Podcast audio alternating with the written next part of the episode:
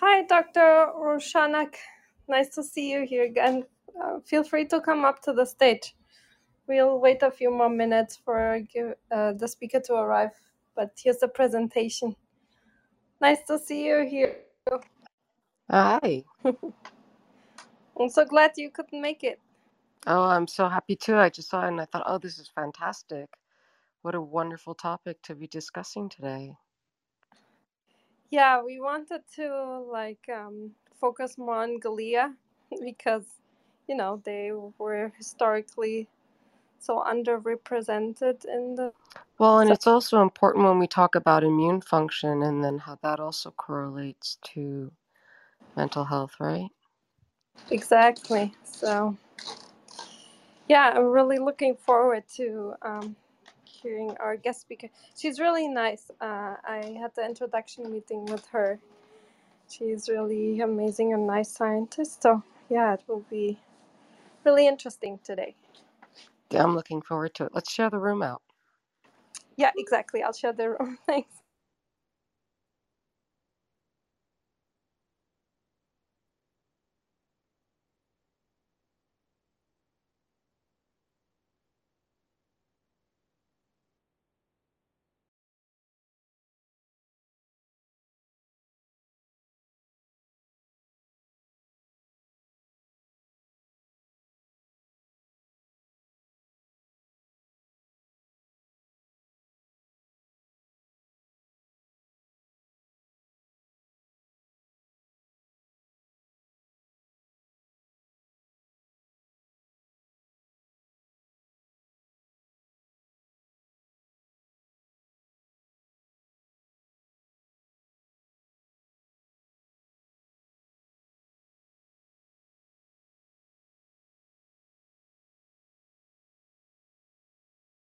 Hello, Hello. Hi, Sasirahim. How are you today?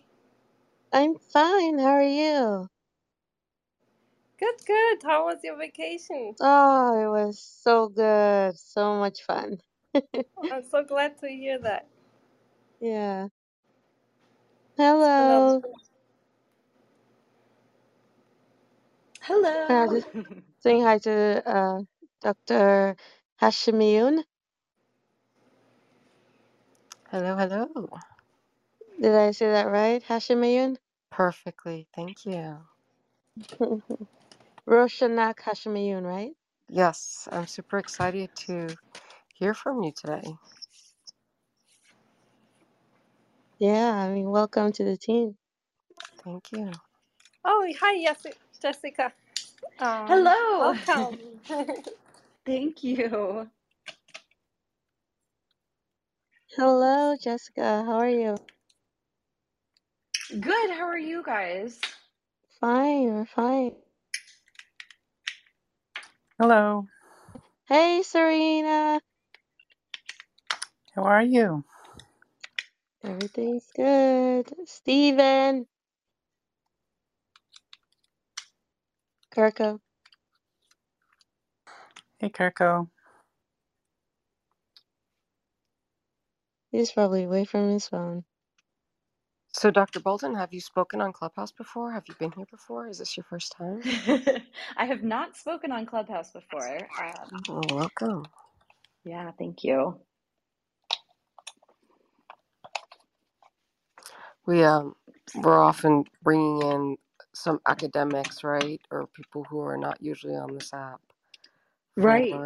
Yeah, it's and they're like, hmm, and uh, and it turns out to be quite quite nice. And I think it's really wonderful that um, that you're here, that Katarina has brought you here, that we have the opportunity to get some, you know, really um, important and um, powerful academic information because there's so many people that come around and they're just you know talking but to get the really well researched work uh, and i see we have girish and dr natalie in the house um, i think that's that's wonderful and i really appreciate that thank you Yeah, thank you.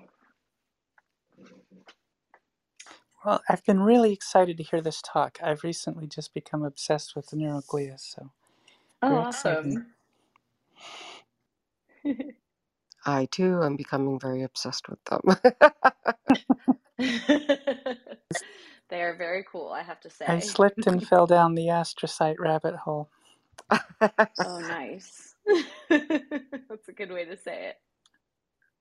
I'm also interested in the way that they are involved in um, sleep and Yes. rejuvenation, and then how that correlates with mental health, right?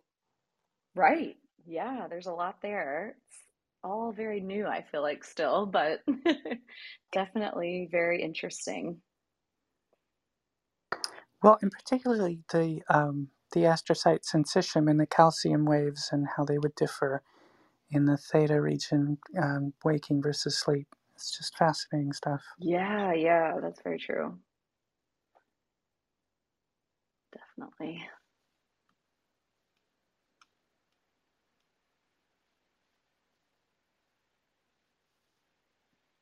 So we'll wait a couple more minutes. Katerina, you there? Or oh, Hey, yeah, sorry, my daughter's taking forever. She has a dress down there, you know, they have school uniform, so she's like all excited about picking an outfit still. Sorry. so usually she's in bed by now, but she's very excited. Aw.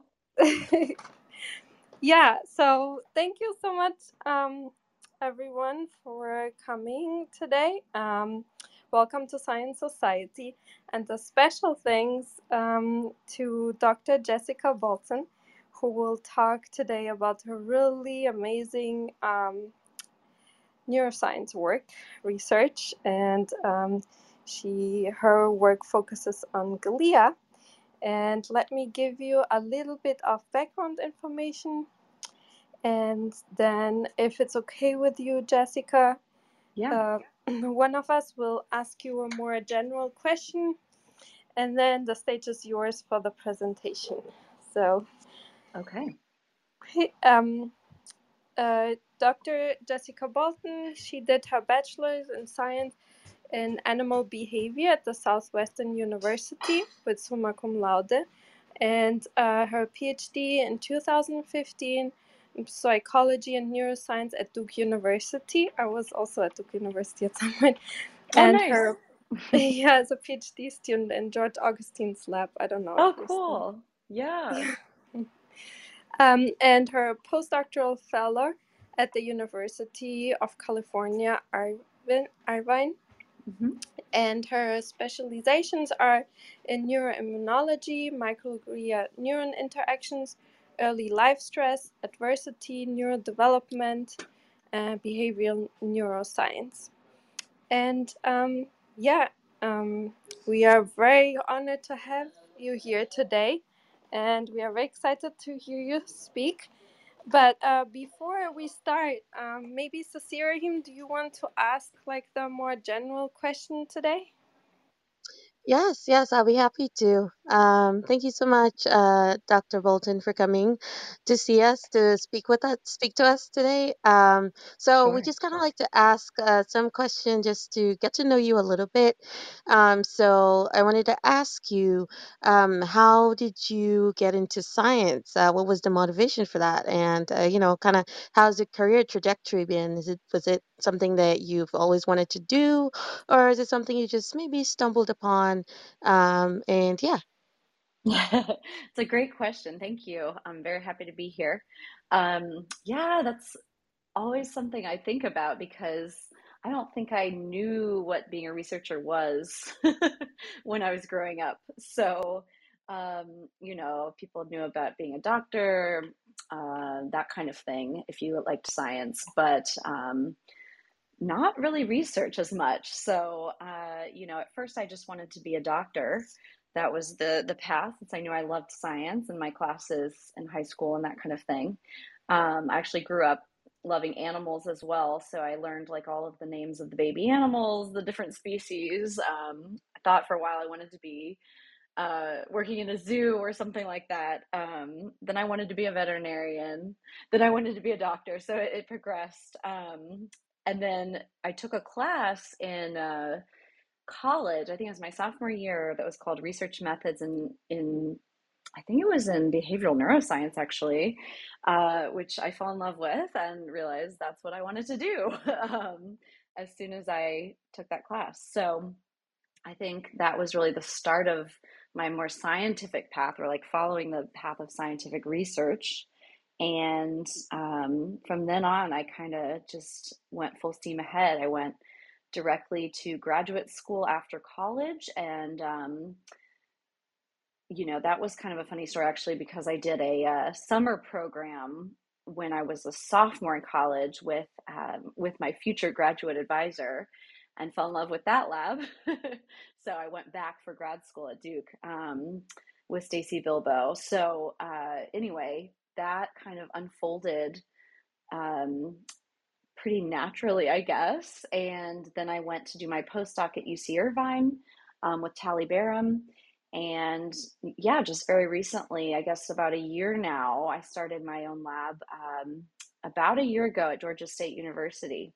So um, it's all kind of unfolded up until this point. Thank you so much for sharing that. Um, yeah, and I totally understand. Like sometimes we don't know how many options there are in the science field until you're actually in it, and you're like, "Oh my goodness, there's so many things yeah, I can do." Yeah. So that's exactly. definitely quite wonderful. Yeah. Yeah, exactly. And yeah, I should, I should have mentioned that um, that summer program I did in college is where I fell in love with microglia because I was uh, paired with Staci Bilbo, who studies microglia.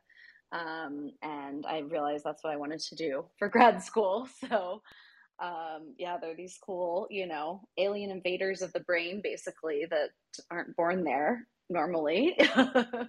um, like the other cell types, like neurons and astrocytes and oligodendrocytes, they just come from the yolk sac during development. And I thought that was so cool. Like, what are they doing there? You know, what's this? What's their evolutionary uh, function, basically? Um, so that really got me fascinated starting early on. Thank you. Thank you so much for sharing that. Yeah. Sure.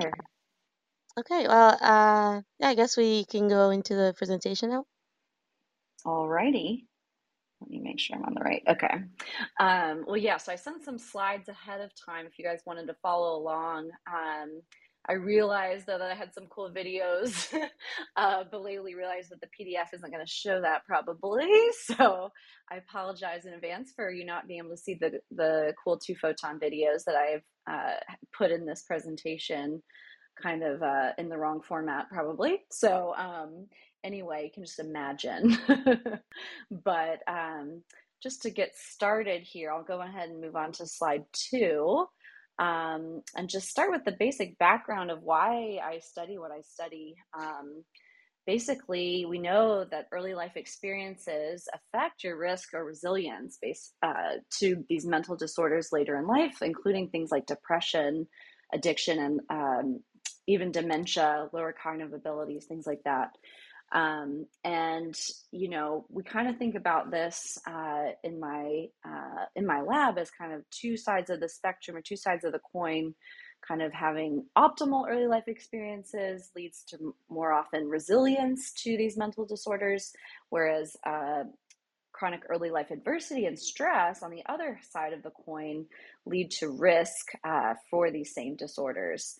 And of course, all of these things interact with um, genetics. So there's it's nature and nurture. It's not one or the other. Um, but for the purposes of my work, we focus mostly on the experience side of the coin the environment side and how that really can shape um, risk and resilience to to these mental disorders. Um, so moving on to the next slide here, uh, we like to think about the brain, obviously, as organized as these networks called circuits. Um, and the function of these circuits is what underlies complex behaviors, like you would consider making up things like your mental health um, or your risk or resilience for mental disorders. It's a very complex uh, um, concept, obviously, but we can try to break it down as neuroscientists into the component parts, right? So we can think about the circuit as a whole.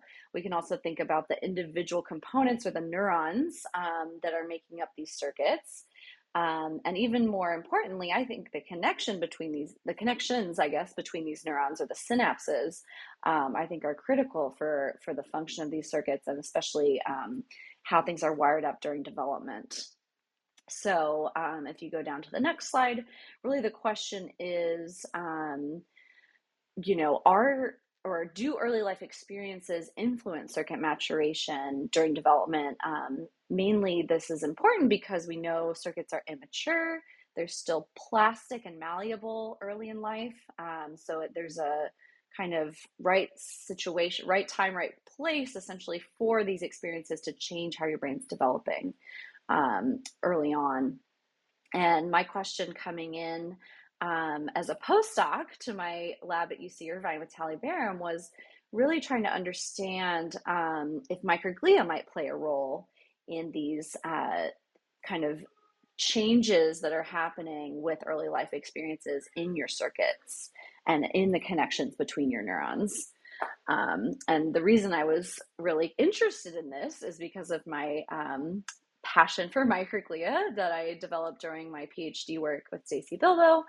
Um, and during my my time in my PhD, um, I think that was 2010 to 2015, one of the most seminal papers came out um, in this field from Beth Stevens' lab um, at Harvard, and they found that microglia actually do something what we call synaptic pruning. They actually engulf synapses or eat them, quote unquote, um, because they are immune cells like macrophages in the you know skin or uh, the periphery of the body essentially um, they can do similar functions. They can eat things uh, but not just dead or dying cells. They can also eat synapses um, and bits of cells which is really interesting. Um, and so uh, Beth Stevens' lab and Dori Schafer, as the first author of this paper, showed that um, microglia really, really do this important function during development um, and specifically during critical periods of development. For example, they found at uh, day five in a mouse pup um, is when there's a high amount of synaptic pruning in this brain region they looked at called the visual thalamus. Um, sorry, I apologize for my cat. He always wants attention at inopportune moments, if you can hear him. Um, but we'll see if he if he gets distracted. Um, so anyway, the sensitive period really varies by brain region, but here in the visual thalamus, it was really about day five of life for the mouse, um, and it goes down the synaptic pruning level pretty dramatically by P9 um, or postnatal day nine, um, and 30 days uh, into into their lives as well. It's even lower. Um, so now we're moving on to slide six, um, and basically I wanted to, in my postdoctoral work, um, use this uh, naturalistic, uh, relevant model um, that my postdoc lab had developed called limited bedding and nesting um, which is a model, a mouse model of chronic early life adversity or stress. Um, and so Tallie Baram had invented this model about 20 years ago. Um, and it's it's quite simple, really, but pretty strong. Um, so all you do is limit the amount of bedding and nesting material that you give a mother mouse um, early in life when her pups have just been born. So this is uh, postnatal days two to nine in a mouse. Um, and the mother mouse, with this kind of half amount of bedding that she's used to have, um, will start to be behave differently actually so what we see is we see this fragmented and unpredictable behavior um, from the mother uh, because of this uh, impoverished environment or limitation of resources, essentially.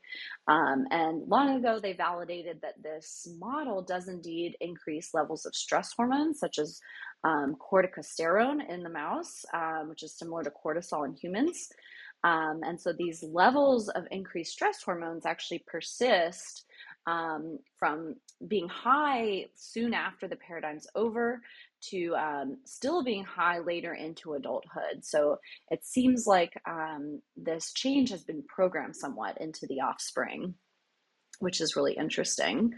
Um, and then going on to slide seven, um, you can see that we also have behavioral changes that we've explored in this model, not just the stress hormone changes, but we also see um, vulnerability to later stress. We see things like anhedonia, which is the lack of pleasure um, in response to everyday things, um, which is a symptom of depression. Uh, cognitive deficits are a, a big thing in this model as well, um, along with pro- progressive cognitive decline. So, something like dementia um, shows up in these mice as well.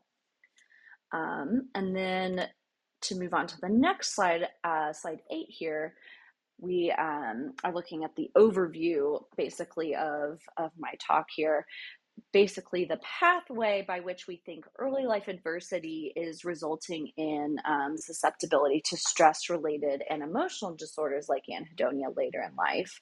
Um, and we think this involves microglial synaptic pruning um, and ultimately the altered epigenetic programming of neuronal populations and stress circuit changes as well. So we'll get more into this in the talk today.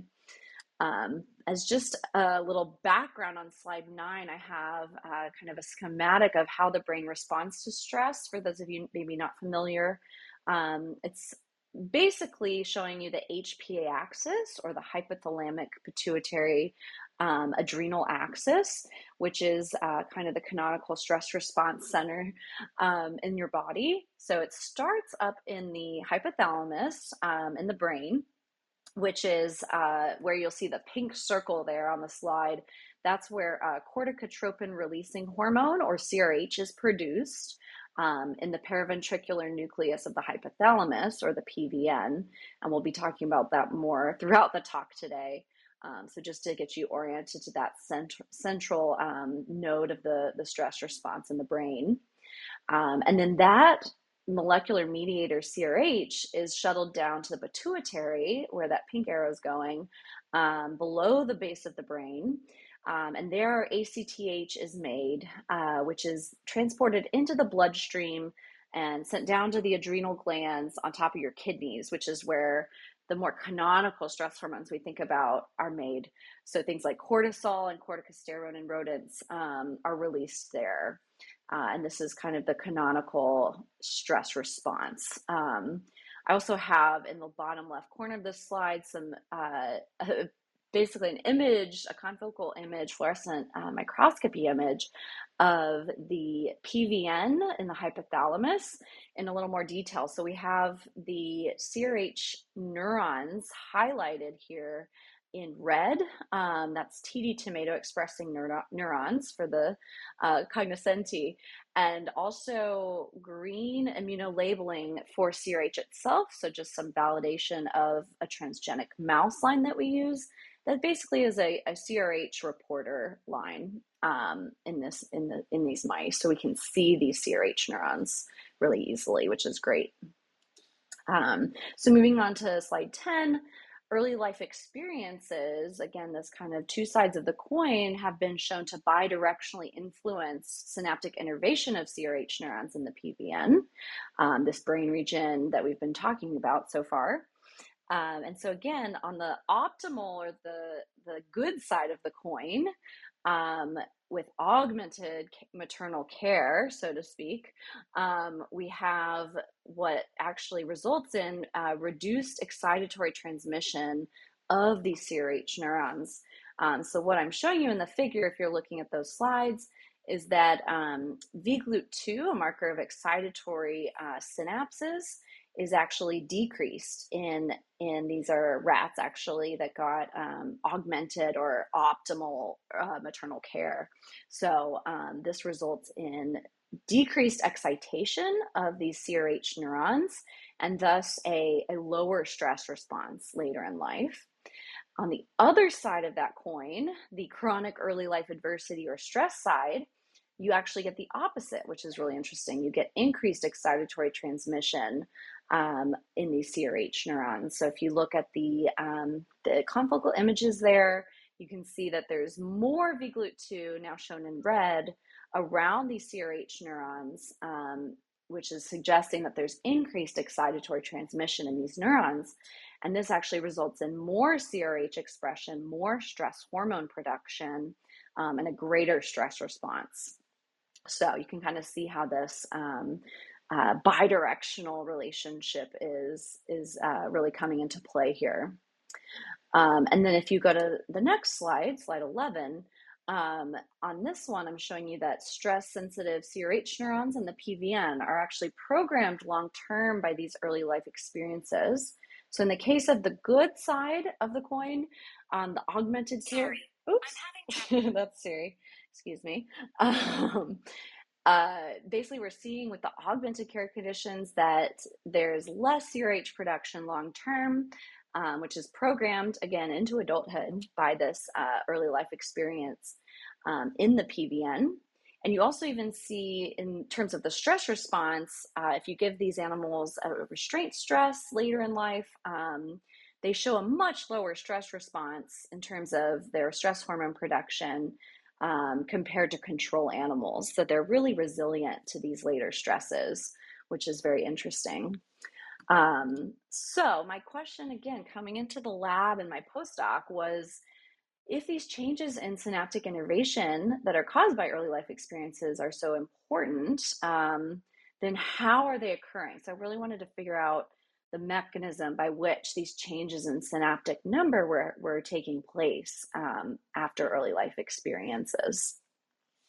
Um, so, looking on slide 13 now, um, I started in the lab just by asking the simple question of whether microglia are actually there in this brain region when we're when we're talking about these early life experiences taking place. So, um, for example, I looked at postnatal day four in a mouse and postnatal day eight. Um, and I compared uh, the number of microglia and neurons in these regions. Um, and yes, they are there even early on, which is not actually very surprising because microglia do, again, enter the brain early during embryonic development. Um, they do kind of spread out into brain regions, certain brain regions at slower rates than others. So it's always good to look to be sure. Um, but they are here in the PVN even four days after birth. Um, and what was interesting is that over time, over even those four days, we do see more um, intimate kind of co-localization or interaction between um, microglia, which are shown in green on that slide, and the uh, CRH neurons, which are shown in red. Um, and you can see that co-localization in yellow um, there on the right bottom corner. Um, and that's quantified in the graph, just showing that there's more uh, colocalization between these cell types over time.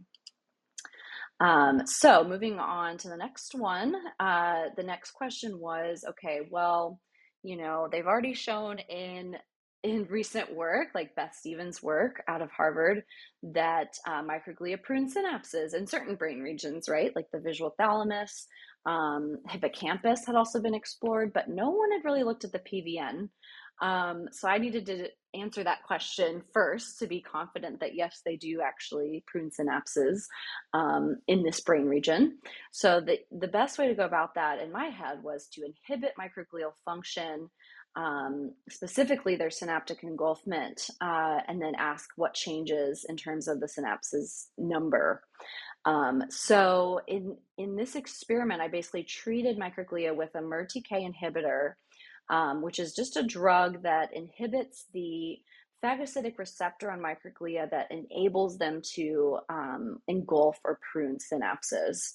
Um, so if you inhibit that function and then look at the number of excitatory synapses, you see an increase um, in the number of synapses, which does suggest that um, normally microglia are playing a role in synaptic pruning because if you inhibit them, uh, you get an increase in the number of synapses. Um, and that was interesting because if you go to the next slide, 15, um, it looks very similar to the increase in number of excitatory synapses that we see um, after early life adversity or ELA. Um, and so that was an interesting kind of um, mimic here in that if you inhibit microglia, um, you get an increase in excitatory synapses, and um, ELA also causes that a similar magnitude increase on these CRH neurons in the PVN, both at P10 at the end of that early life experience, um, and also kind of enduringly, even a few weeks late, a couple weeks later, um, at postnatal day 25 in these mice. Um, that increase is still there in the number of excitatory synapses um, which we assume is probably persisting into adulthood. Now, we also looked at um, on slide 16 the, the function of these synapses, not just the structural changes. And we found that early life adversity um, does augment excitatory signaling in terms of um, the spontaneous excitatory postsynaptic currents and their frequency. Um, we saw an increased frequency in the ELA animals, um, whereas we did not see a change in the frequency of the inhibitory signaling, um, the spontaneous IPSCs. Um, so that really um, kind of signaled to us that we should focus on the excitatory side of the equation, um, which have really been shown in, in previous work as well to be more impacted by this uh, ELA experience. Um, so putting all of that together, my hypothesis on slide 17 uh, is showing that um, really early life adversity seems to be inhibiting microglial synaptic pruning of CRH neurons um, to result in that excess of synapses. Um, so that's what I set out to explore further and more mechanistically um, in my postdoctoral work. Um, and so, of course, the first thing many people look at when they're interested in uh, microglia is are they are there more of them? Are there fewer of them? Are they a different morphology? Do they look angry? um, so we did all of those things, and we really didn't find any changes. Um, we didn't see changes in the number of microglia or their morphology. Um, we didn't find changes either in CRH neuron number, um, suggesting that probably the microglia aren't eating differentially um, number. Uh, different numbers, I guess, of these CRH neurons during development. It's probably more at the connection level, the synapse level. Um, so from there, uh, looking now on slide 19, we wanted to get more functionally um, uh, investigative, basically the the uh, function of these microglia rather than just kind of the gross level changes that we might be able to see. Um, so the best way I could think of to do that was to do some live two photon imaging of these microglia interacting with um, the PVN CRH neurons in living tissue. Um, so on the slide 20, I guess this is, would be another video that you probably cannot see playing, but um, this is essentially an example of the two photon imaging that we implemented um, in acute brain slices of the PVN uh, from postnatal day eight dual reporter mice. Um, and so they basically have the red signal in their CRH neurons and they have green um, fluorescence in their uh, microglia. So it enables us to see those uh, cell types interacting live in living tissue, which is really cool. Um, and so we were imaging these slices uh, as quickly as we could uh, post sacrifice in order to get um, kind of as little uh, artifactual kind of microglial activa- activation um, as possible. Um, but they ended up working out pretty well, which was great, producing these uh, really nice videos. Now, if you go to the next slide, slide 21, we then ran into the issue though of okay, we have these great videos, very pretty, but how do we actually quantify them? How do we get data out of this um, besides just watching them, right? Um, so, what you can do, there are multiple ways to do this, obviously, but one way we picked up um, early on was a pretty manual analysis approach um, called a kymograph, which is just a time by distance plot uh, which allows you to measure uh, the movement of of anything basically in um, in a video. So we basically were manually tracing the microglial processes um, and tracking them over time in these videos over frames essentially. Um, so we would trace the extent of the microglia's little arm or its process that it's using to reach out and, and survey its environment which is something they do normally um, in in uh, in vivo in the living animal um, and in uh, these living slices that we collected. Um, so you can see that over time, you know, in the first row there for cell number one, the microglial process that's showing in frame one, it actually retracts or pulls in. Um, by frame 30, and you can see that visually in the kymograph where it pulls in over time over frames um, towards the cell body. Um, another example shown in cell two on the bottom row that the uh, process actually grows out and then pulls back in later. Um, so just an example of how that's quantified. But um, in the next slide uh, is where we actually were able to quantify everything, um, get the total distance traveled by these microglial processes over time, over these 30 minute videos, um, and then see that ELA indeed decreases the process distance traveled um, by these microglia. So, you know, interestingly, that that suggests that um, the function of these microglia seems to be inhibited by ELA, which is uh, matching my hypothesis that maybe ELA is just um, kind of shutting down their function to some extent or inhibiting them.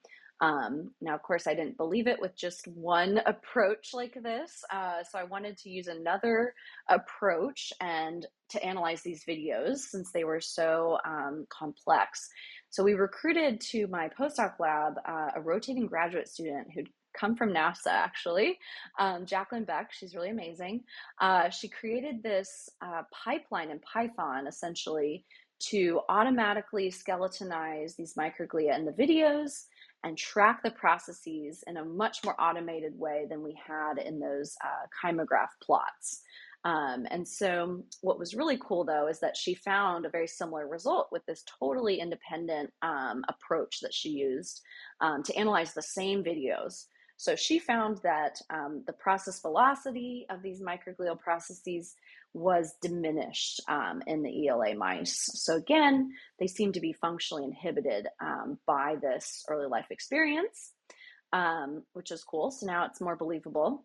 Uh, so, moving on to slide 24, um, having it showed or talked to you guys about how they're in actually engulfing synapses. So, we did do some really cool electron microscopy work um, with Marie-Ève Tremblay in, in Canada um, and you know confirmed at the nanoscale essentially that these microglia are contacting and engulfing synaptic elements uh, in the PV in the developing PVN really. Um, so then when we went uh, to to quantify this uh, with confocal microscopy um, in slide 25 in the controls versus ELA animals, uh, we see that early life adversity um, results in a decrease in synaptic engulfment of microglia, specifically those that are contacting CRH neurons, though, which was really interesting. Um, so, you know, if you look at the top graph on slide 25 on the right, um, you see a significant decrease in ELA in terms of engulfment. Um, but if you look at the uh, bottom right panel, the microglia that are not contacting CRH neurons um, actually show no significant difference with, with ELA, um, suggesting maybe that these CRH neurons are directly signaling to the microglia and uh, causing this decrease in synapse engulfment of these uh, of the synapses that are on their um, cells. So that was really interesting. Um, the next question here was really what's the mechanism of this impaired microglial synapse pruning um, in the developing PVN?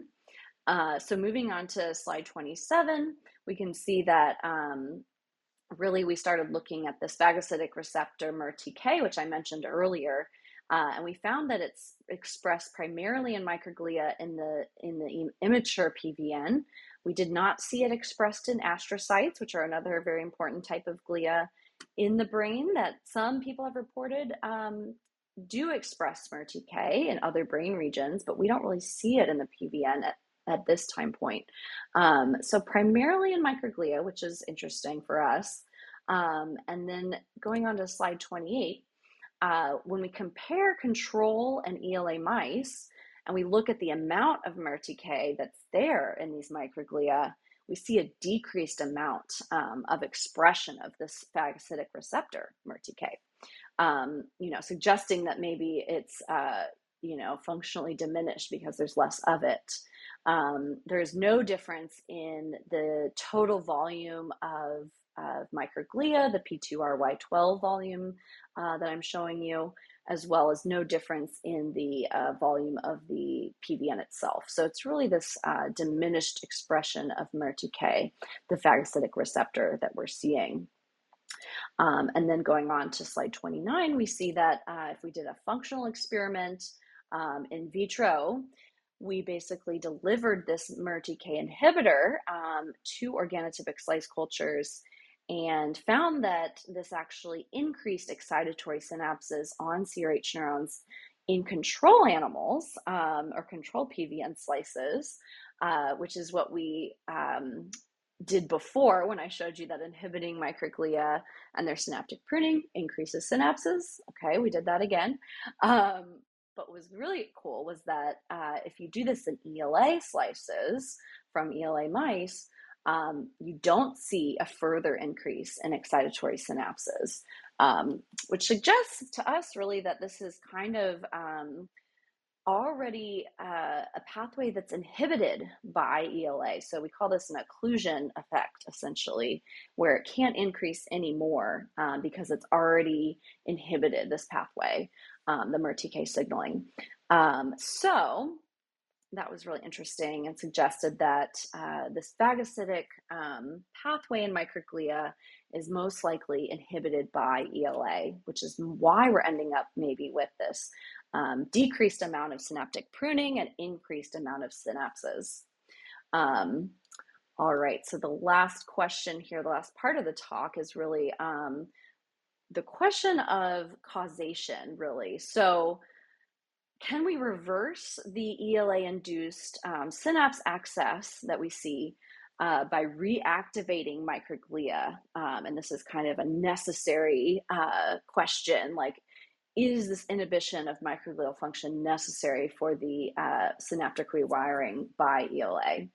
Um, so, to get at that question, uh, the approach that I took that seemed the best in this case um, was using a chemogenetic approach. And uh, if you guys don't know what that means, it's um, basically using uh, these designer receptors exclusively activated by designer drugs. They're called DREADDs. Um, it's a very cool tool, essentially, uh, very commonly used in neuroscience these days, um, but very commonly used in neurons, I should say. It's not very commonly used in microglia. Um, so I, I, applied this tool, um, this chemogenetic approach, to microglia um, and basically uh, used transgenic mouse lines to cross together to do this um, and produce litters that essentially had 50% of the litters expressing this um, GQ or activating type DREADD in their microglia and 50% of the litters were expressing um, or not were not expressing the DREADD because they did not have the CRE essentially. Um, so 50% have this uh, tool that we can act, reactivate quote unquote microglia um, during ela and 50% are controls essentially uh, so this timeline in slide uh, 31 is showing you that um, basically we insert uh, a pellet with the drug, the designer drug that is part of that acronym, the DREADDs that I was talking about. Um, so this is clozapine in oxide or CNO. That's something that activates the um, the DREADDs that we've inserted into these uh, transgenic mice um, and shouldn't activate anything else. Um, and so over basically a week from postnatal day three to postnatal day 10, while these animals are experiencing ELA, they also are receiving um, kind of the slow release uh, of drug of either CNO or uh, placebo, the matrix essentially of this uh, pellet. Um, and so then we can look at their uh, number of excitatory synapses at P10 at the end of that experience, or we can grow those animals up later um, to look at more functional outcomes such as stress reactivity in adulthood. Um, and so to do that, we, we actually measured the stress response to um, an adult stress, uh, looked at their ACTH and corticosterone levels um, in their blood. Uh, we also collected adrenal weights, um, which is kind of a measure of chronic stress throughout life. Um, and we measured their behavioral response to a predator cue, um, which is in something called the looming shadow task that we'll talk about in a bit. Um, so that's just an overview of the experimental design. Um, and looking at the next one, slide 32, this is just um, kind of validation that the approach uh, that we took is is working to some extent. So um, we were able to specifically validate that our DREADDs were expressed in um, in the microglia specifically uh, in the developing PVN, uh, which is always good. so uh, the next one, slide 33, uh, we did first kind of a ex vivo um, validation study looking at in our acute slices of the PVN if we're imaging on the two photon microscope um, and we add CNO or vehicle to the to the media that's perfusing on these slices, um, basically what happens, what changes with the microglial process dynamics um, that we can measure. Uh, and what we saw is that when you add CNO, this uh, drug that will exclusively activate the GQ DREADDs, um, basically we see that the microglia move their processes more, which does agree with the idea that we're we're kind of activating them with this uh, DREADD system. Um, so that was a nice kind of validation of the the idea, this crazy idea that we were implementing. um, so moving on to the next slide, 34, we were then looking at um, the number of excitatory synapses in these uh, mice in the PVN on these CRH neurons. Uh, and so the hypothesis shown on the left is that, again, early life adversity inhibits synaptic pruning. So if we give this kind of chemogenetic intervention approach with the DREADDs, um, we'll reactivate the uh, microglia and um, recharge them basically to do their uh, synaptic pruning duty.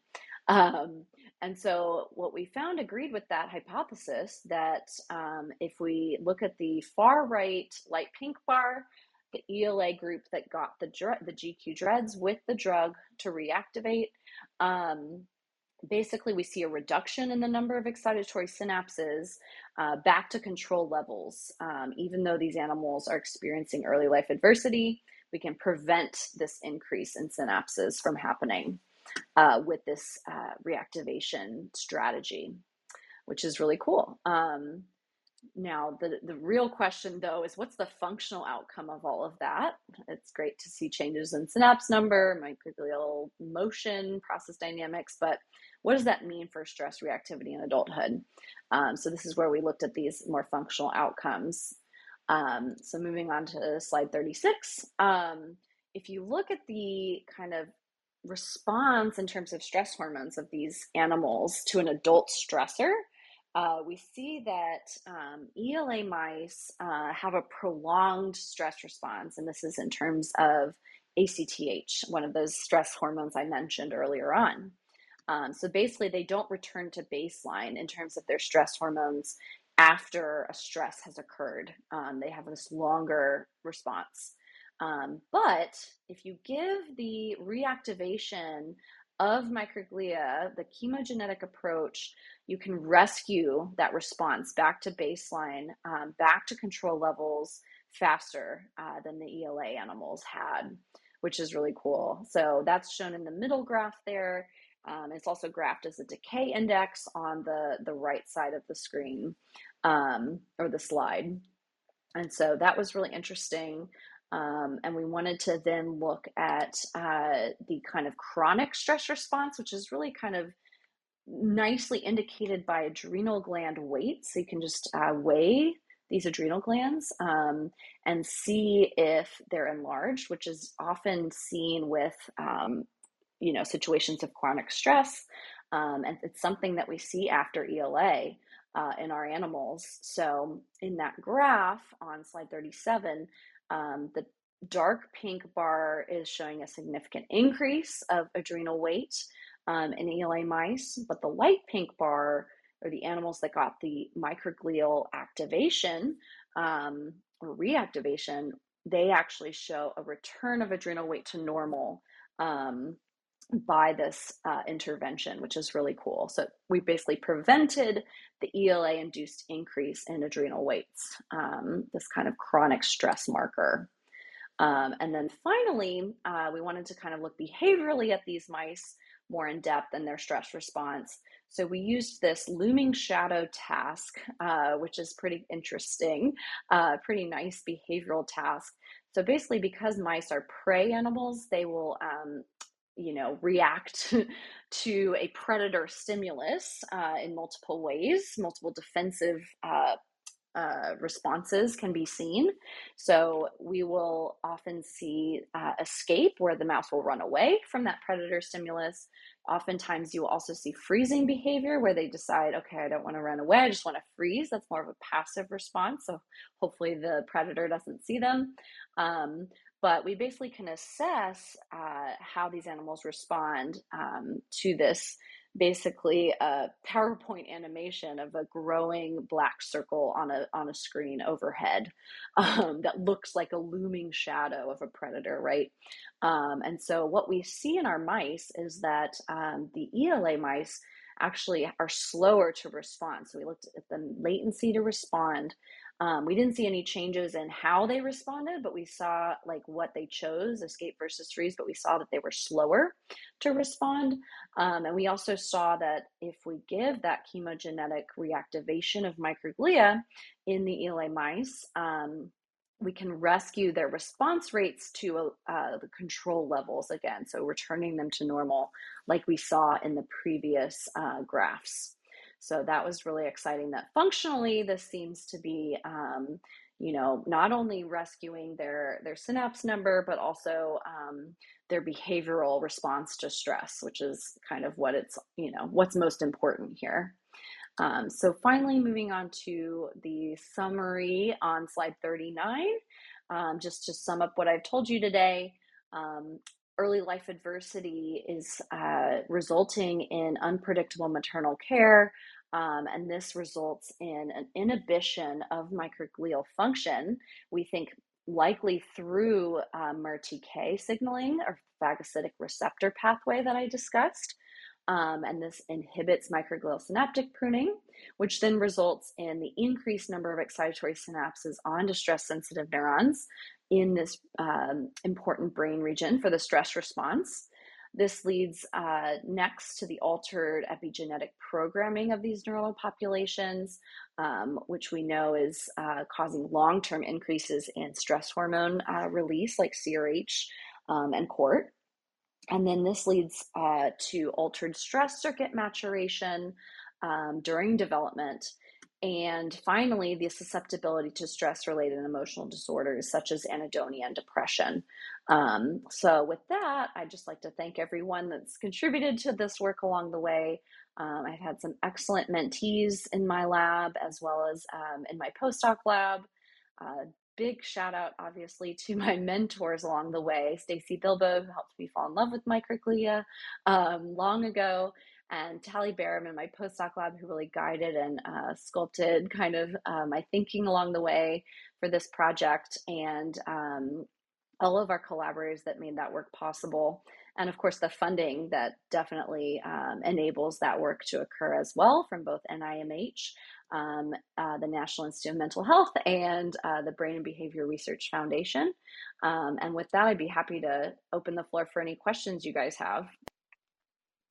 Thank you so much. This was so amazing. And uh, yeah, congratulations on the award because that uh, grant is also an award from oh, um, oh yes thank you the foundation and um, it's so cool that you use DREADDs and stuff in glia you know i just use the yeah. use them in uh, in neurons so right that's, that's right really they can cool. work in other cells i know that is really cool and um, yeah congratulations to your work and that's uh, it's really great um, I so I'll give the questions to everyone I just uh, wanted to ask um, a question for maybe for the future are you looking to also uh, looking into other glia like uh, we did maternal separation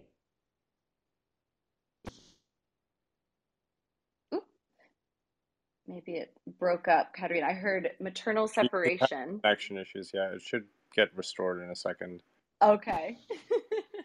um,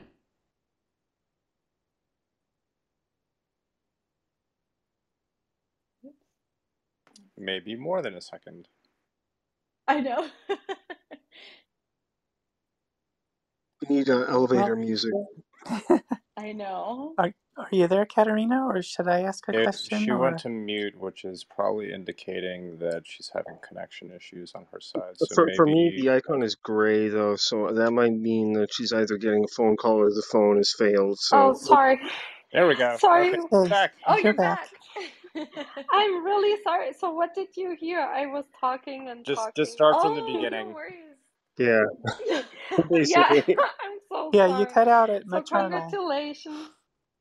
Oh yeah, we did some maternal separation and we saw in RNA-seq data um, some differences in oligo uh, in the oligodendrocyte and then Yeah. also um, in like long-term um, cognition deficits in adults and in habitual behavior. Um, Oh, did you maybe do something like that? I know we do way more behavior work than we publish, so I ask. Right. Yeah. No, that's a great question. Um, yeah, and I definitely want to do some RNA sequencing of these microglia. That's the next step um, with my grant. But I have not looked at oligodendrocytes yet. I think that would be really cool to look at in this model as well. Um, I also haven't looked at habitual behavior, but um, I am hiring a postdoc who has been looking at uh, operant conditioning type tasks that could be used for that kind of question. So it may be in the cards in the future. Um, Oh, cool. Yeah, motivation yeah, was like really different. Like motivation was down. So yeah. yes, yeah, and we actually see changes in um, dr- like administ- self-administration of uh, drugs of abuse. So like um, motivation to take cocaine is way down in these animals. Um, and it's actually very dependent on the sex of the animal, which I didn't get into in the talk at all. But um, the males, you know, have less motivation to take cocaine and also um, opiates, uh, but females take uh, far more opiates than uh, controls if they're if they had an ELA experience. Um, so yeah, it's it's sexually dimorphic, um, Oh, which is really so cool. interesting. Yeah. Yeah, thank you. Please go ahead. I don't want to take over the stage here, take advantage of my position. Thanks, So, uh, Yeah, no worries. Just quickly before we then just quickly before we get into that, um, how much longer do we have the honor of your presence? Oh, well, let's see. I know I was kind of planning for 10, but we can go a little over that if we need to. Like 10, 15 maybe? Okay, so about 25 minutes. Right on. Thank you. Yeah. Yeah. Thank you so much uh, for sharing that. Oh, sorry. Go ahead, go ahead, doctor. You want to say something? Oh, I, I can wait. I had a question. Yeah, I do. I did too. So go ahead, please.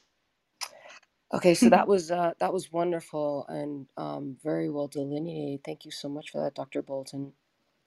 The Thank thing that you. kept coming up, thank you. Um, two questions kept coming up into my mind. One was um, gender related, of course, Yep. um, and that takes and that branches out into two separate also questions, and one of them being paternal versus maternal. You showed the maternal effects, I guess, more or less, Yes. Right? Uh-huh. Okay, do you want to talk about that before I continue on? Great question. I know, because I'll forget the second part. Um, so yeah, I, I, it's so interesting because um, you can't really assess paternal effects so much in mice um, because maternal care is so dominant in this species, um, as it is in many um, mammalian species. Um, of course, if you look at humans, you can get more into that biparental care question. How what what are dads doing in response to kind of an impoverished environment, that kind of thing.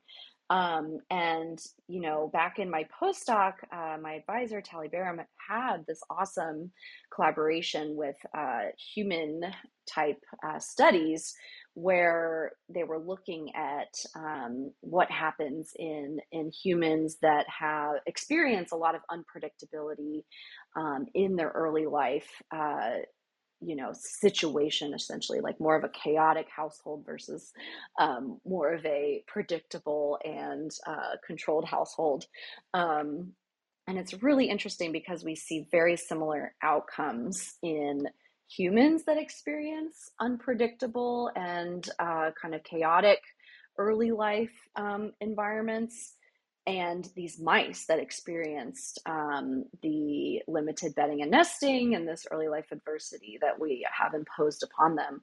Um, so we see changes in the reward circuitry of the brain um, that could be what's really underlying these depression like um, outcomes in terms of mental health that we see in both the mice and the humans um, after this type of experience. So, uh, so yeah, it's it's definitely hard to pinpoint in the mice whether it's mom or dad, but I think both could definitely have an impact because um, we're seeing this in the humans for sure. You know, I worked. Um, I did my undergraduate work uh, with Dr. Anthony Grace, who also has done quite a lot of work Oh yeah. Yeah, that's and awesome. uh, yeah, and so, but but with his work uh, through a different pathway, he's showing um, the propensity for expression of schizophrenia later in life with early life um, adversity for those who are predisposed, and that comes in the form of hypervigilance, right? So Right, yes. interesting. The yeah, there's so much to discuss here, and I don't want to hog the stage, but I will ask you.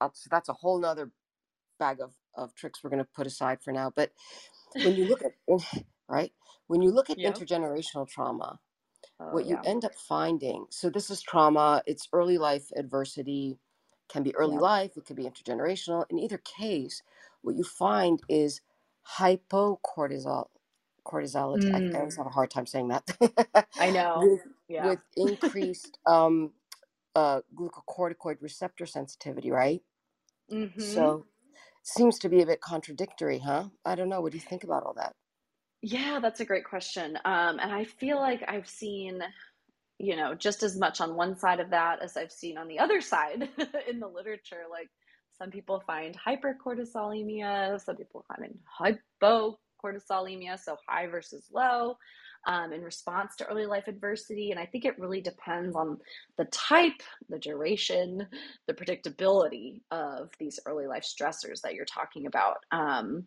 so when something is unpredictable and um, really not controllable, as in the case of this early life uh, limited bedding and nesting that we have, um, it seems to result in this uh, increase in cort uh, long term.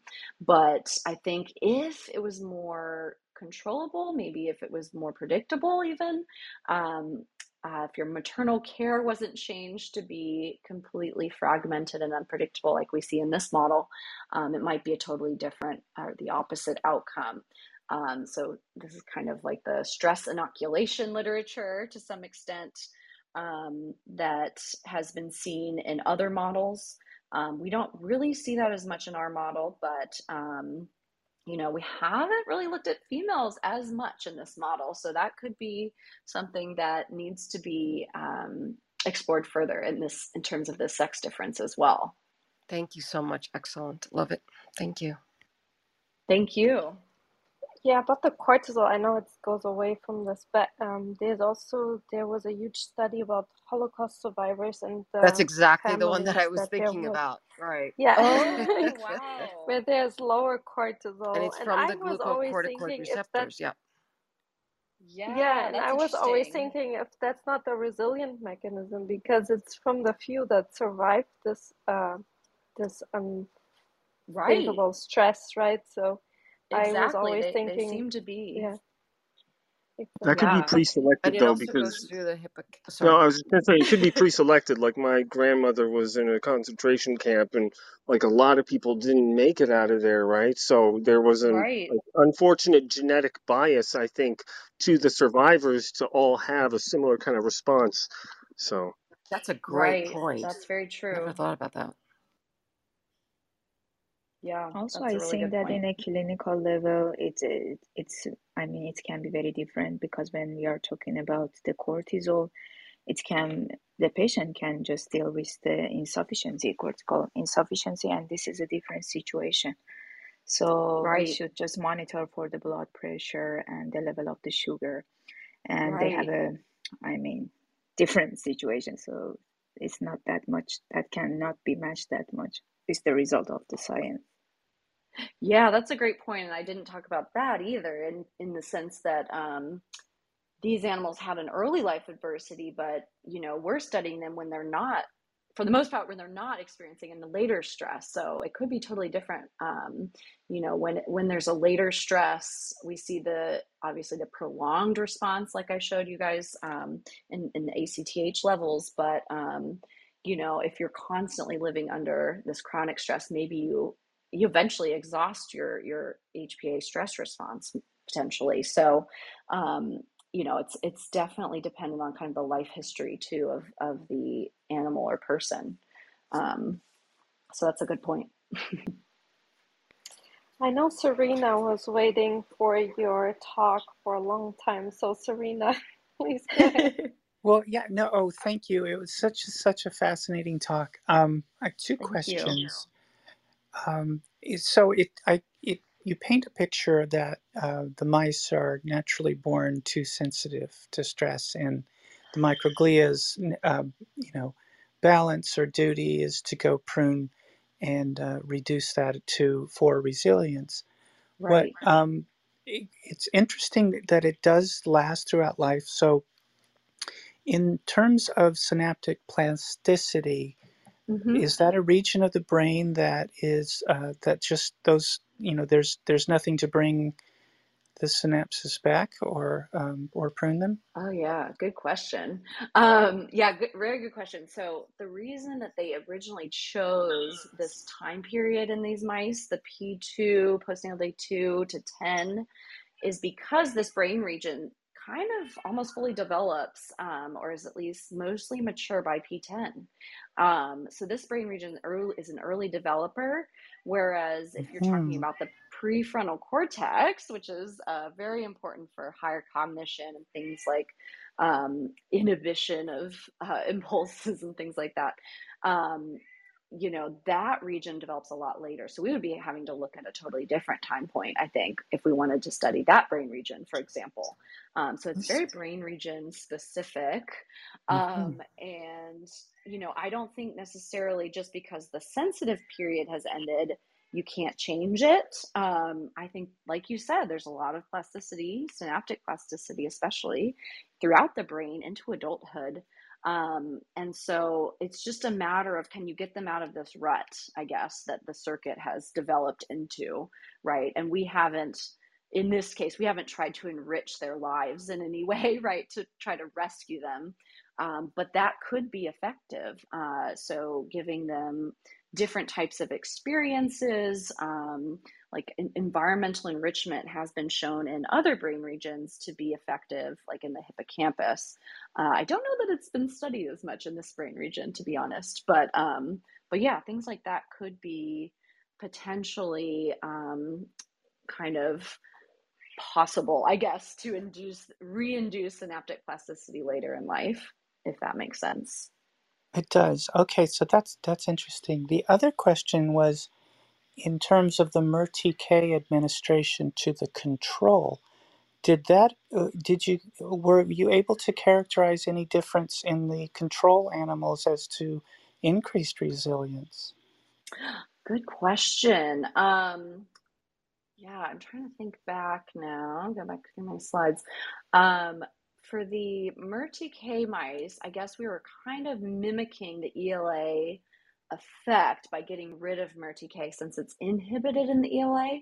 Um, so we didn't see resilience. Yeah, we saw more, um, I guess, more uh, mimicking of the stress sensitivity in the ELA mice um, in this situation. But if you look at the um, controls that got the GQ DREADDs, which you might be thinking of as well, um, like if you try to activate the microglia in controls to prune more, which they're already pruning, you know, to a certain extent, what was interesting uh, is that you see kind of a diminished stress response. So maybe kind of suggesting resilience to some extent.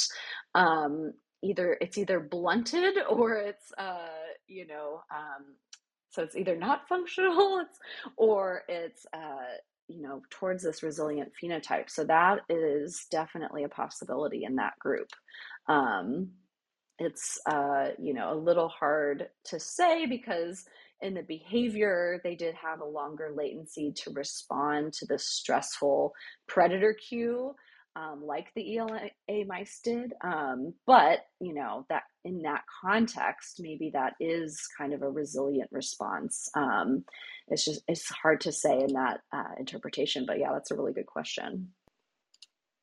Okay, thank you. Thank you. Uh, if I if I may, uh, I think it's wonderful research. Like myself, I had some childhood traumatic experiences with my father, spent a lifetime kind of struggling with it. And I'm always Right. fascinated by this kind of research because it allows me to kind of reflect on my own experiences and the processes that sometimes go on in my monkey brain. And so I think, like, if there are senators or anyone, I know I, I, I said this actually earlier today about another talk, but I think it's important that legislators and policymakers really pay attention to this kind of work because I think it can shift a lot of early childhood funding uh, like we look at the differences in these outcomes, we can see like you know a dollar in at age one can go much further than a dollar at age ten. So earlier interventions, helping families Right. and so on, is something especially significant now. And given the recent uh, attack in the the mass shooting over the weekend. Uh, that was kind of something that made me reflect on the structure of families and how some families have to travel really far and they have much harder struggles than others. So, thank you Yep. for, for sharing this important work.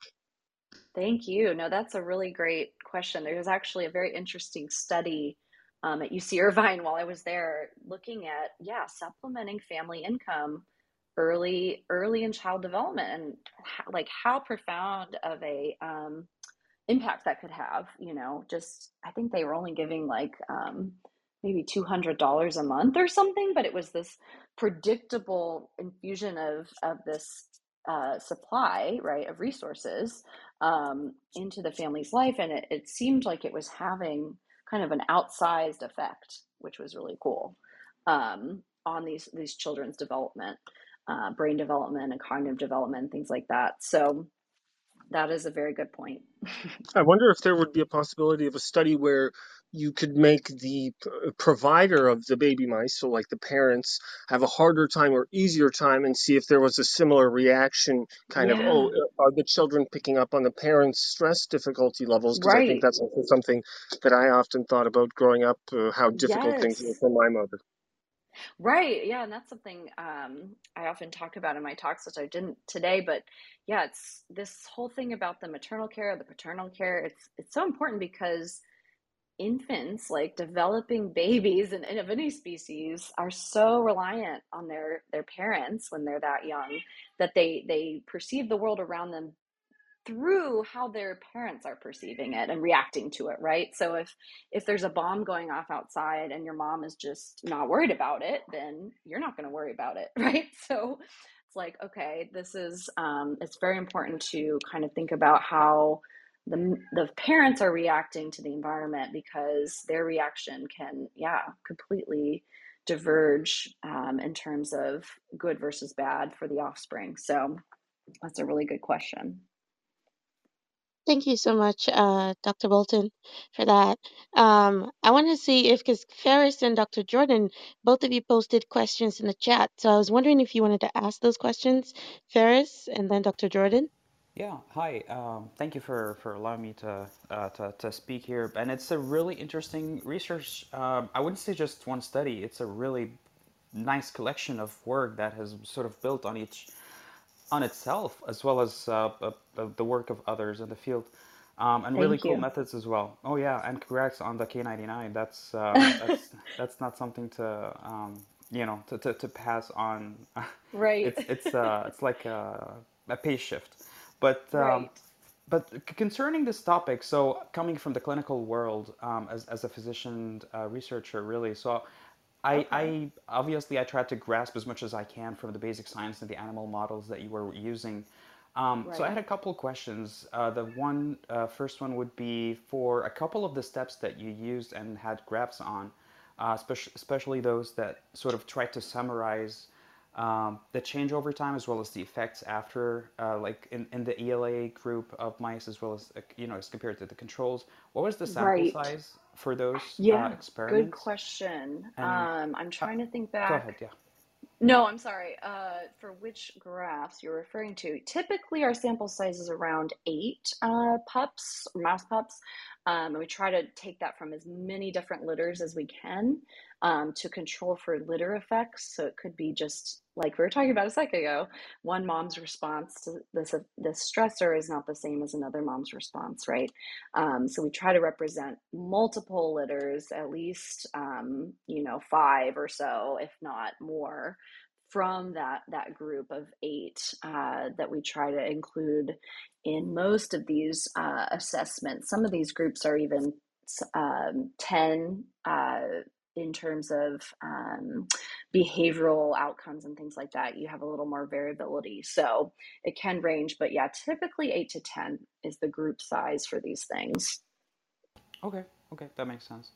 Um, and for the models that you use, the, the mouse models, did you sort of um, create them yourself or were they available commercially? I was just wondering about Right. the, how I'm, I'm trying to imagine how difficult it might be to create something like that consistently, you know, over time. That's a great question. So, Yeah. Um, yeah, so yeah, you know, they were not commercially available in the form that I, the final form that I ended up using them, but they, the components were commercially available. So that made it a little easier for me. You still have to do some extensive mouse breeding to get to what you need, which takes a year or two, depending on how well they do. But, um, but yeah, basically I was able to take kind of two different reporter lines, the CRH tdTomato neuron reporter line and the uh, CX3CR1 GFP, which is the microglial reporter line, and cross those together over multiple generations to get what I needed um, for these experiments.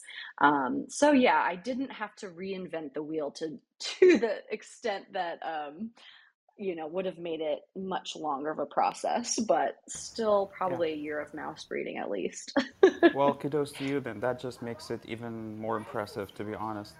Um, oh, the, thank you. the the other two last pieces of questions would be relating to sort of the downstream effects and implications of this. So I was wondering if you maybe you had that in mind already, or you have you're planning to do that in a future um, you know step of or future grant.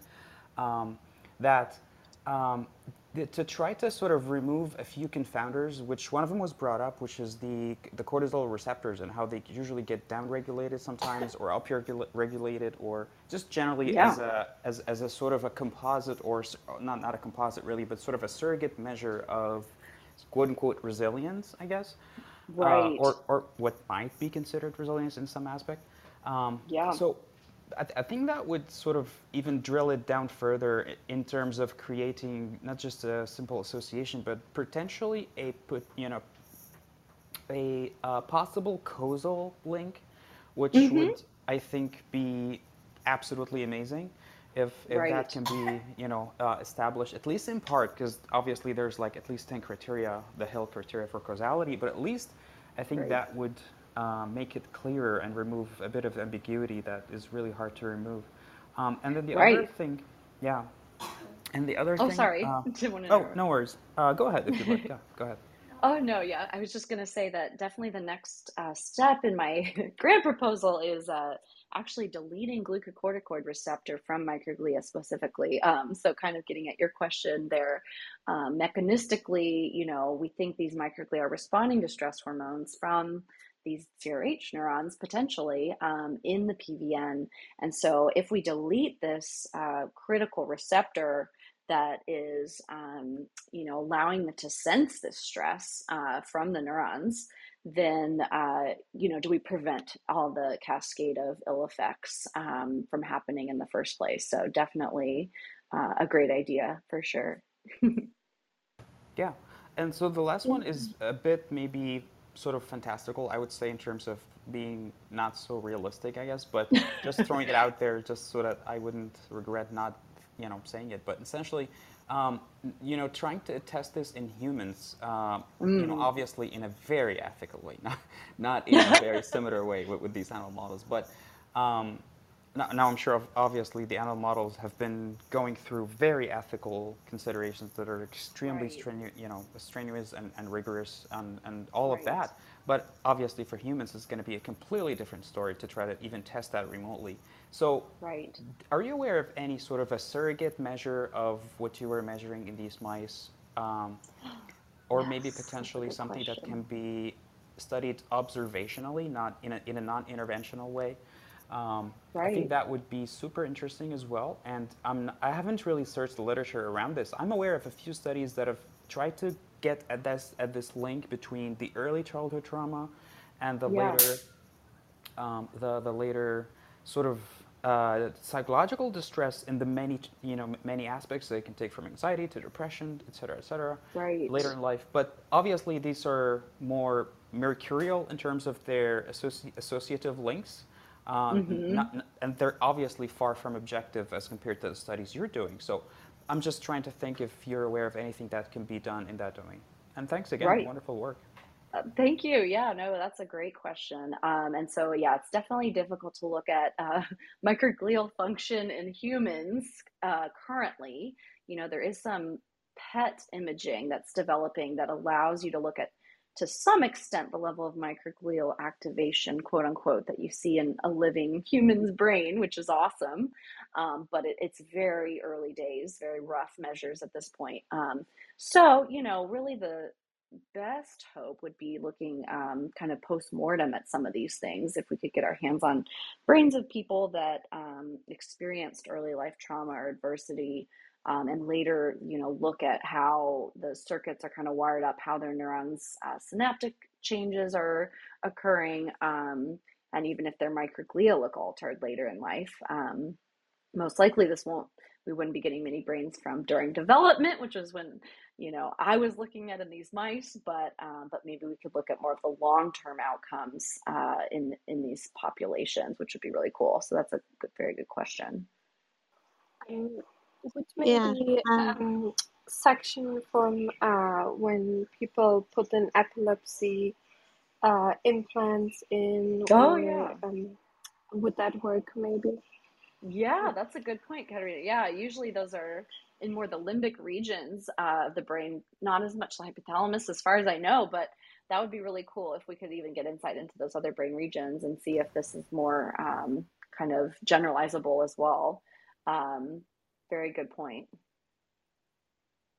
Thank you so much, uh, Dr. Bolton. Um, Dr. Jordan, we're going to come to you in a moment. Um, does anybody else from our team have any questions? I have one, but um, I want to make sure that everybody gets their questions answered. No? Okay. Uh, Dr. Jordan, if you could. Oh, sorry, Katarina, No, did you no, have I one? said go ahead. Oh, yeah. Dr. Jordan, if you can answer your question really quickly, and if we have time, I might ask mine, but go ahead, please. Sure. Yeah. No. When when I think of sexual dimorphism, I think of uh, at the organismal or organismic level, and and when you talk ab- when you reference it, I was just curious if you could elaborate what you meant because, you know, I would normally think of brain density or volume, but certainly not at the macrophage level. But maybe I missed something. Good question. Yeah, there's so many differences between the sexes uh, that we don't really talk about in terms of molecular level. Um, you know, not necessarily basic cell signaling pathways always, but there are some instances of that even. Um, but I was referring more to um, in our case, we see, for example, the change in excitatory synapse number in males. We see that show up early at P10 at the end of the early life adversity experience, but we don't see it show up in females until later. Like um, two weeks later, it's it's fully there. It's not really there though early on. So they have kind of a different developmental trajectory in terms of um, how things are changing in response to early life stress. Um, we basically see kind of different stress responses to some extent as well. Um, and then this leads to uh, different behavioral outcomes, as I mentioned. So, in uh, the males, we see more depressive like behavior, more de- like anhedonia, whereas in the females, we don't really see that anhedonia to the same extent, but we see increased um, susceptibility to drug addiction. So, uh, increased um, self administration of opiates in in female uh, rats, for example. So, um, so yeah, the, kind of the trajectory and the developmental stages can be different between the sexes, if that makes sense. Yeah. I mean, I just think of morphism as uh, with regard to morphology, shape, and size. So I was I see what you you're saying. Yeah, but sure. Okay. Thank you. yeah, that makes sense. Thank you so much, Dr. Bolton. Um, yeah, so you said 10 15, so I don't want to ask you any more questions to keep you longer than you have to. oh, you're too you're too kind. I could take one more question if you if Oh, you okay. really All right. want to ask. Yes, um, yeah, it was just something because, um, um, yeah, I I'm kind of thinking about if you had the chance or you planning to maybe study successive generations, um, because um, Uh, I'm an epidemiologist and I'm interested in molecular epidemiology, which kind of deals with the um, environmental and genetic uh, risk factors for certain conditions. So in this case, it would be mental conditions. So right, um, how do some of these things affect su successive generations, maybe after? this traumatic event. So, because we're talking also right. in humans about generational trauma and all things like that. So, I just want to know if this is something that you have looked at. Yeah, that's Hell it. yeah, great question. Love that question. Great Plus one for that question. question for me. Two.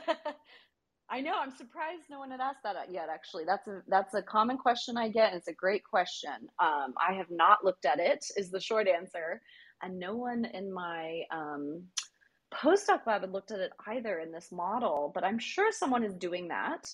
Um, the question would be, you know, does this early life adversity translate to changes in the successive generations? Is there kind of an epigenetic mark that gets passed on um, across Yep. generations that could uh, result in these long-term changes even across generations, which would be really, really crazy. I feel like if it did, um, and I kind of hope it doesn't. Exactly. but Yeah. um, I know I'm like that's scary uh, because you know our model, I would say, is not necessarily as profound as a, an, a trauma. I wouldn't call it a trauma necessarily. It's it's more of an adversity. It's you know changes in your maternal care that you experience as a pup. So it's it's you know it's an adverse condition for development, but it's it's not major like let's say the Holocaust or something like we were talking about in humans earlier. Um, so it, it may not have as you know long term and huge of an impact across generations. Um, but you know, nobody has really done that, so someone needs to do it for sure. Yeah, I think so. I think it'd be really great and really interesting to study something like that. It would explain a yeah, lot about human condition for sure. right. Well, and you just reminded me that you know you could also try looking at cumulative effects. Like you don't even have to look at. Uh, I mean, you could look at is that original uh, impact still there, even if you don't have any more quote unquote trauma, but also if it builds up over generations too, which would be really crazy um, and very uh, scary if that happens. Thank you so, so Well, much also there'd be answering. behavioral changes, wouldn't there? So y- when I mean, uh, unless you actually are looking at it on the molecular level, you don't know if if it's which comes first, the chicken or the egg, right? Because That's true. right, because you're now now you've led to a behavioral change, which is going to cause a change in the right in the interaction yep. between the maternal and the pups. So Right, right, exactly. Maternal care changes do often get passed on kind of experientially. Um, so those pups could grow up to behave similarly, um, or not necessarily similarly, but have some kind of uh, perturbation like their mothers did. So totally uh, a good point. Thank you so much for answering my question. I was Yeah, so no like looking forward to an answer. I really hope someone looks into it for sure. Um, but yeah, um, that's it. That's all we got. Uh, I wanted to comment. Um, we had a researcher here, and I'm blanking on the name. He was amazing. Uh, from Australia that talked about um how um non-coding DNA yeah. basically um, RNA um, uh, activity was responsible for extinction training.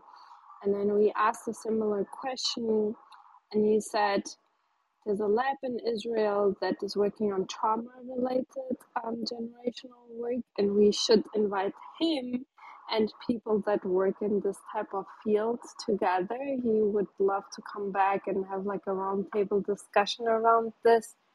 Oh, nice. So yeah, if uh, if I get to organize it maybe for the fall or something or the winter, I would Yeah. definitely also ask you to come back because I think Yeah, be that sounds great. discussion. Definitely. they, look into non-coding um, DNA activity and that maybe the, these uh, self-replicating um, DNA that is um, ancient viral origin that could maybe be participating in this transgenerational transmission. So Yeah. yeah, it would be cool to uh, have you all here. So I will definitely reach out to you if I, you know, once I get to have time to organize. Right, of course. No worries, Katerina. so thank you so much. It was such an amazing talk, and your work is so cool. Thank you. Thank you. It was a Um, great opportunity. Yeah, it was so great to have the opportunity to get to know you and to get to know your work better and to hear all the questions. Thank you, everyone, for asking all these interesting questions. I really enjoyed the Yes, discussion. thank you. Great questions. Yeah, and um, yeah, as I said, come back. I'll reach out to you once I organize this, and uh, Okay. a lot of grants for you, a lot of non-bureaucrat, like please don't have any bureaucratic hurdles. A lot of money Oh, from thank you. grants. That would be great. but you, you know, you're doing great, so you don't need any luck wishes from me. So, anyway thank you everyone, and um, yeah, thank you Jessica. And if you like um, discussions like this and rooms like this, please follow the Science Society, and we will have um, also other guest speakers coming. So um, we will have our next room actually on Wednesday. Uh, Dr. Bolani, he will come and talk about how gut, bacte- gut bacteria associated with different personality traits. And uh, then we'll have on Thursday Dr. Gabeline. He um, is talking about how he managed to do mitochondria, mitochondria transplantation uh, between living cells. This is like a really important step for rejuvenation. And then we'll have Dr. Ulyin um, talking about building complexity in biological design spaces. Um, he is at CUNY here in the nano um, technology department. And um, yeah, it will be a really exciting talk. And we'll have on Friday a room about how dogs recognize dog and human emotions, how they are really good at recognizing emotions from other species, which is kind of impressive. And then on Saturday, we have using uh, Dr. Chen, Sherry Cheng, she will talk about um, using molecular orbital based machine learning, a new type of machine learning, which will be really cool too. Um, so, thank you, Jessica. This was amazing. Um, and thank you, everyone. Thank you. Thank you so you, much for the Tina. Have a good evening, everyone. Thanks, Yes, you everyone. too. Thank you. Okay, bye. Bye. I will close the Bye. room Thank in you. three, Bye. two, one. Bye.